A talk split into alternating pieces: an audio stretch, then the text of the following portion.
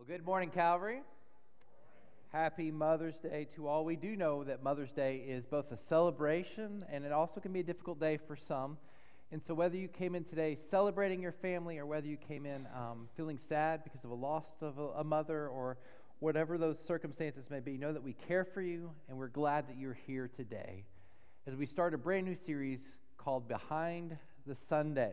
And yes, we realize that if you abbreviate that, we become a really popular boy band, but that's not what we're going for right now.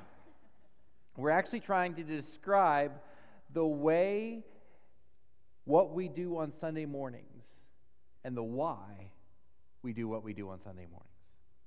There's a purpose here. We don't just gather and show up just to be here. So, as we try to start this series, we're going to start today on why we gather and why it's important as we gather.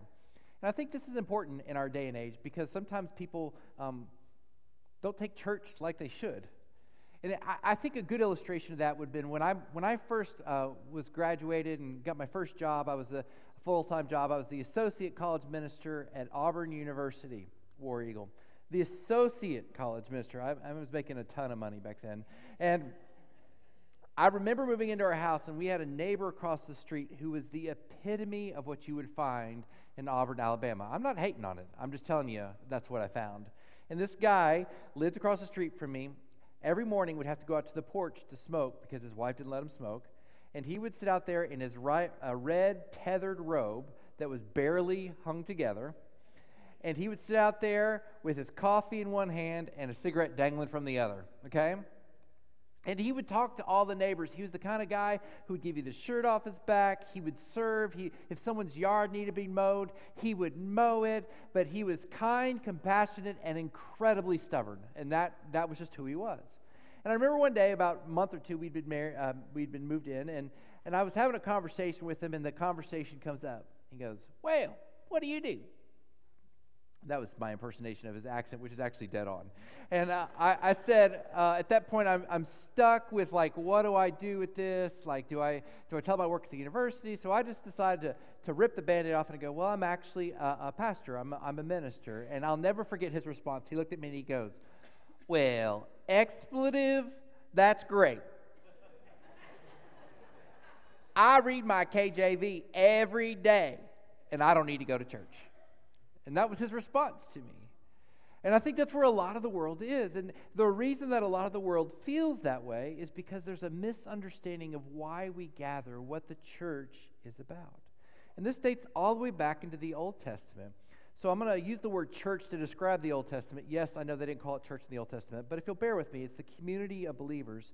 Why did people go to church in the Old Testament? There were pretty much four reasons to atone for their sins through sacrifice. That's what they would do. They would offer a sacrifice to God. They would renew their commitment to God. They would learn about God, and they would be in His community. They would renew their commitment to God, they'd learn about God, and be in His community. In fact, the very idea of church defined their community. They were the people of God. Yet, being the people of God, as a definition, didn't mean they followed God. Hello? That they said, I'm a follower of God, but it didn't mean they necessarily walked with God. They liked the label, and so you see the problems existed. Well, fast forward to the New Testament. We pick up the story when what Jesus did on the cross, the Easter story. Jesus came and he, he sacrificed his life. He was crucified on a cross. He spent three days buried and then rose again and is alive and in the moment that he came alive, the moment that he was crucified, the, the veil into what they called the Holy of Holies, the place in the church where God himself dwelt, that curtain was ripped. And at that moment, we gained access to God himself. That's huge. But it created some why do we need church moments? Because you see, if you follow Jesus, in other words, you realize that he died for you and you surrender to him and you live with him, then what happens is God Himself, in the form of the Holy Spirit, comes to live within you, and His presence is our purpose. His presence, walking and living with Him, is what it really means to be a follower of Jesus. Not how much money you put in the offering plate, not if you serve, not if you show up, but His presence is our purpose. And so, once we gained access to the presence of God and we didn't have to go to a location to worship Him, the church was going, Do we need to go to church? So in Hebrews chapter 10, we see this, this idea of this struggle. And so, this idea of now, where there is forgiveness of these, there is no longer an offering of sin. This is the description of what he's saying that as Jesus died for us, he allowed us to come into him. So, uh, as we follow through with that, the idea that we are walking with him, Jesus' sacrifice on the cross covers the past and the future sins of those that have given their lives to him. Jesus' sacrifice, this is why we no longer need to do atoning sacrifice. This is why we no longer do animal sacrifices. Aren't you glad? I'm a little squeamish, y'all. I'm really glad. And so we don't have to do that because Jesus sacrificed. But what the author is saying here, now where there is forgiveness of sins, because we now have access to the presence of God, it means all the more we shouldn't take for granted the presence of God. And he's about to describe the importance of church. Now, before we go any farther, let me give you the three valid and necessary descriptions or definitions of the word church as found throughout the Bible. Here's what they are. The first one is where two or more are gathered in Matthew 18, 19 through 20. Wherever two or more are gathered, he is there.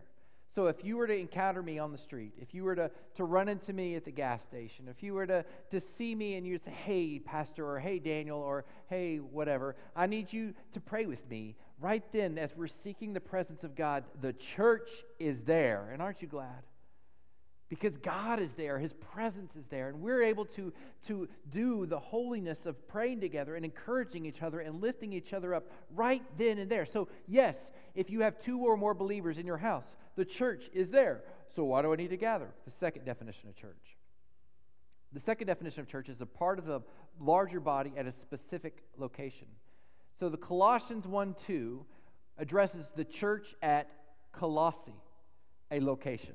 It would be like Paul writing to the church at 310 Kalberer Road. In case you didn't know, that's where you are, okay? You're at 310 Kalberer Road in West Lafayette, Indiana. And it's, as he's writing there, he's writing to a specific location and saying, You all function as a part of the body of believers. And you all need to gather for the purpose of helping each other and encouraging each other. We're going to come back to that in a minute because the third definition of church is every believer everywhere. So the book of James, the book of First Peter, when it addresses the church, it's not addressing a specific location, but rather James even says to all the saints everywhere. In other words, today we have brothers and sisters in pick a country in just about every country, if not almost every country in the world, there are Christians represented. And we are witnessing the power of what God can do in those places, and we are united with them as the larger body of the believers of Christ. But we, as the local church, have our part to play in the larger body. So, living for God on this earth requires us being connected to all three aspects of His church. All three. In fact, I'm going to go even further and saying, without being faithful to a local body of believers, it is impossible to be adequately connected to Christ Himself. Without being connected to a local body of believers, it is impossible to be adequately connected to Christ Himself. This is the time when someone goes, What if you're stranded on an island? Okay, then there's no local body of believers. You are the local body of believers, okay? But if there's a body of believers, then you need to be connected with them because the purpose exists for us as a church to do two things. Why do we gather? The church gathers for two reasons. Um, we find these in Hebrews 10 19 through 25. Therefore, what's the therefore?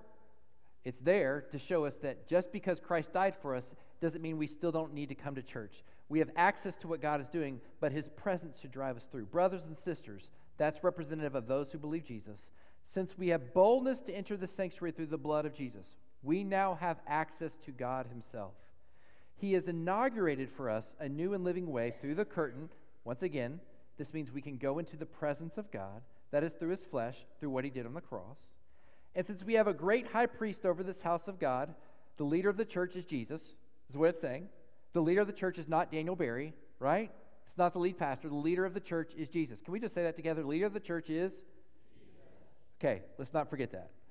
As we draw into the presence of God, let us draw near with a true heart and full assurance of faith. With our hearts sprinkled clean from an evil conscience and our bodies washed in pure water. That's representative of the baptism we just watched. Let us hold on to the confession of our hope without wavering, since he who promised is faithful. And let us consider one another in order to provoke love and good works. Now, here's verse 25. Not neglecting to gather together, as some are in the habit of doing, but encouraging each other, and all the more as you see the day approaching. The day approaching is the return of Christ. So he's saying, let us not neglect to gather together, as some are in the habit of doing, even back then. Why were they in the habit of doing? Because they now have access to God Himself. And they were like, if we have access to God Himself, I read my KJV every day. Why do I need to go to church? Right? And he's saying there's actually a purpose. There's actually a. Y'all know the KJV wasn't around in Paul's time, right? Please tell me. Okay, okay. This is another sermon topic for another day. But we now have access to God, but the church still needs to function for the idea of learning, training, and community, or around here as we describe it, the discipleship pathway that onboards us to understanding how to walk in the presence of God. So, why does the church exist? Two reasons why the church exists. The church exists to point us to Christ. Amen. And everything that we do is to point us to God's presence. And if we're just walking through the motions, then we're missing out on what our purpose is, which is to walk in the presence of God. And then once we know that purpose, the church exists to help us equip others to do the work of Christ. In other words, to point them to Jesus. So we gather to draw into the presence of God, to be filled, to go and help others be filled with the power of the presence of God. This is why we gather. This is why it's important. Now, we know that, but a lot of times we don't practice it because we get our priorities out of skew. We get caught up in the, oh, let's go do this, or squirrel, right? And so, part of what we need to understand in order to take this fully in the way that God intended, let me just get to what does church accomplish? What are we trying to accomplish? In other words, why do we do what we do? Or what is behind the Sunday of the way that we're doing and living? That is actually found in this passage as well through the three lettuces. I'm not talking iceberg and romaine. And some of you will get that later, and you're like, it's Mother's Day. Why are you telling dad jokes? Okay. let us. There's three let us's in this passage. The first one is found in 22, and this is what gathering with the church accomplishes. Let us draw near with a true heart in a full assurance of faith, with our hearts sprinkled clean from an evil conscience and our bodies washed in pure water. So let us draw near in faith, being baptized into what he asks us to do. Let us draw near in faith, recognizing that if I give my life to Jesus, baptism represents the dying of myself. We're going to come back to this in a few weeks, and being raised to a new life. And in that new life, I'm living in faith. Now, what faith requires is growth. Faith requires learning and training and people speaking into it. Faith requires us seeing how good God is because the more that you see God is good, the more you'll long for Him. The more that you, you want and desire to see what He can do, and through you, you're going to long for that. You're going to, to desire that because God is always faithful to those who are faithful to Him. But He doesn't force you. So he allows you to be faithful. And so as we're trying to do it, we're trying to spur each other on in faith. Another way that works is you're sitting there going, How am I going to live for God? Maybe you're the person who's like, This life is hard. And so you've been the person who's walked through a divorce and you're sitting there going, Oh, this feels hard. You come in here and you're broken. And then there's another person who's walked through a divorce in the past and they're able to look into you and say, Hey, it's going to be okay. I've seen God provide for me and I want to share my faith story with you. You see that? And so, what that does, as we spur each other on through our faith stories, as we become vulnerable and share our lives together, as we sit there and go, You can do it, and keep going, what happens is we go from working and building up our faith, we gather and grow in faith, to we gather to confess our hope. The second, let us. Verse 23 Let us hold on to the confession of our hope without wavering, since he who promised is faithful. Hope implies there's difficult days because it implies there's better days ahead. Hope implies that there are struggles. Hope implies that, hey, this life may be hard. And, and this is wrapped around in so much of what we do. When we gather to confess our hope, we are praising God, rejoicing, drawing into His presence, being filled up, and to go back out. Now, let me explain the way this works and the way that we create our systems around here. So, on a Sunday morning, you will see, if you come to Calvary, a very typical Sunday morning service, though not always this way, is we start with two songs. Some of you like, there's two songs? It's because you're eight minutes late every week. You can, there's two songs at the beginning, okay? And there's a reason behind those two songs. And then we have a sermon. And then we have baptism, or we'll have prayers, and then we'll have three songs, and then, then we'll go out. Now, why do we do that? We gather to sing those first two songs to begin to prick our hearts for the presence of God. I like to describe it like this if you view your life in weeks as a chapter, worship is the end of one chapter and the start of another. So when we gather to sing those first two songs, they're a lot of times declarative. They're a lot of times pointing to hope. They're a lot of times expressed even in the pronouns God, you are faithful. God, you are good. God, I, I want to acknowledge you, and I want to say it's worship is our response to God expressed in and by the things He say and the way we live. So we're going to come back to that more next week. That's Louis, Giglio, Louis Giglio's definition of worship, but it is our response to say, God, I made it another week. You are good. And if you come in sad, those first two songs can begin to soften your heart. You can begin to, to feel it melting to allow you to be. If you come in celebratory, then you're just celebrating all the more. God, you are good but it's you unifying that no matter if you came in bad mood or in a great mood, no longer if you're troubled or excited, what we're trying to do is soften the groundwork so that God's word can be taught. Now, the word teaching there is actually the word kerygma. It means the spoken word of God, which means when I stand up here or Drew stands up here or whoever may be preaching on Sunday morning, this is not just me teaching you like I would in the backyard of my house. It is thought over, prayed over. And what I'm really asking to do in these moments is I'm saying, God, as best as I can, get Daniel Barry out of the way. May your word found in the scripture be poured out into the lives.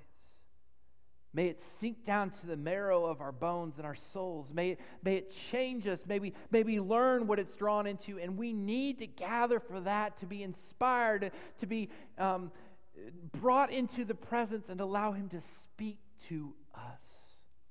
That's why when people come up to me and go, Daniel, you are doing a great job, I go, Praise be to God. Because I'm hoping that God is the one who receives the glory. And then our hope and our desire is as we get to the daily training and as we begin to wrap up a sermon, you begin to feel a little pricking of your soul. Like, a, I need to take the next step. And it's like the page of the next chapter begins to flip over as you begin to sit there and go, okay, this is going to guide me this next week. The will and the power of God. Let me be very vulnerable with you guys this morning. As a pastor, I weep when people aren't here, but not for the reasons that a lot of times people think. A lot of times people think pastors want to be a part of a big church. Woo! It's not about that. It's that I want you to know how good God is, how faithful and loving and kind He is. Guys, every part of my life wants you to see the character and the nature. But a lot of times people just sit there and they, they walk through the motions, or they may not be the most faithful attenders. If every single person who called Calvary home showed up every single week, y'all do realize we'd have to add a service, at least one, right? So why don't we? Let me give you another illustration to help you understand. This last week was May the 4th. May the 4th be with you and you. If you don't know what that is, it's Star Wars. And if you're sitting there going, oh, is that this? No. Nanu, Nanu, Mork and Mindy. Wrong, wrong thing. But people are like, I don't know why you people like Star Wars. I watched Return of the Jedi once. It's not all that great. I'm like, you started with Return of the Jedi? No wonder you're lost. You don't understand any of the vocabulary, the characters. People are dying. You're like, what's the big deal about them dying? Because you haven't grieved with them over the, the storyline. You know, you have, uh, oh, yeah, Luke, I'm your father. What's the big deal? Okay, you don't get it because you missed out on the previous chapters. I think a lot of times we miss out on what church is really about because we try to read a book where we read two stories out of 52 a year, or three, counting Mother's Day. Or, or two out of four because, you know, that's, that's, that's a, enough to get the gist of the story. Instead of understanding that it is the faithful living out, understanding pursuit of his story that will change us. You want to capture the full message of what God wants for your life? You've got to be involved in the whole story. You want to be involved in the whole story? You got to take Sunday morning important. Seriously. That's where we get hope. And then what ends up happening is as we point each other to hope, we get to see the last let us. Verse 24, and let us consider one another in order to provoke love and good works, not neglecting to gather together. Why do we gather? To love. Why do we gather? To help others see the importance of God. I don't think we get that. Like, can you imagine a body functioning where the kneecap just says, I'm not showing up today? you know, it's just a kneecap. What's the big deal? Or, or suddenly you're, you're like, I'm, I'm going to be an NFL quarterback today, but three of my fingers aren't going to show up. And some of you are like, well, what's the big deal? I'm, I'm probably not that important. I'm just like, you know, an organ. No one sees me. What's the big deal? You're the heart, dude. We can't, the, the blood won't circulate without you being here. And I don't know that we understand that without all of us showing up, the body can't be the body of believers. And when the body shows up to, to, to love and, and not just show up to be here, but to, to actually care for, this is what changes us. Now, let me wrap this story by saying did you notice the three let there? Let us have faith. Let us have hope. Let us have love. Faith, hope, and love. Ah, there's only another chapter that talks about that. Oh, yeah, 1 Corinthians 13.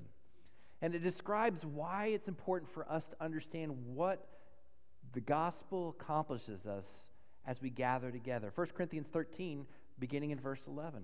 It says, When I was a child, I spoke like a child, I thought like a child, I reasoned like a child. In other words, I used to make things about myself. to quote Rick Warren here, it's not about you. Church is not about you. And some of us need to mature in our faith because if you think church is about you, then you're still a child in your faith. Why? Because children think moms are there and exist on the earth for them, right? That, that's what Mother's Day is. It's celebrating mom for doing what she's supposed to be doing, right? Kids, spoiler, that's not the answer. Husbands, spoiler, that is not the answer. It's not about you, but the fact that your mom loves you and serves you is because she gets it. She grew up. And in our faith, when we when we come up to church and we see this, for now we only see in a reflection as in a mirror, but then we'll see face to face. Now I only see in part, but then I will fully known as I am fully known. Now these three remain faith, hope, and love. That's what we gather. That's what we hope to accomplish in the church. But the greatest of these is love. When we come to church, not just for the benefit of, well, I don't need it today. It's not convenient to me today. But we come seeking to serve and to, to work in the nursery and to allow a new mom to come hear the word of God without having a baby on her hip. Amen? When we come in here and we, we work in student community, because sometimes our teenagers won't listen to us, but they'll listen to the cool guy, right? And sometimes we, we gather together in a men's study because someone has taken time out of their week to prepare a study to lead us, or, or we go work out in the parking lot because a smile might cause someone to come in the, the door that wouldn't, or we're willing to give sacrificially through our offerings because it's not about the pastor's salary, but God, may you use this money for the glory of you. And so I learned to sacrifice, I learned to give. I'm not about my preferences. Oh, the pastor didn't preach long enough, the pastor preached too short, the pastor uh, preached too long, the music's too loud, the music's too soft. It is not about you. And it's not about me. It is about the glory of God. And when we learn to abandon that and say, God, here I am. I don't want to walk out of here in the same chapter.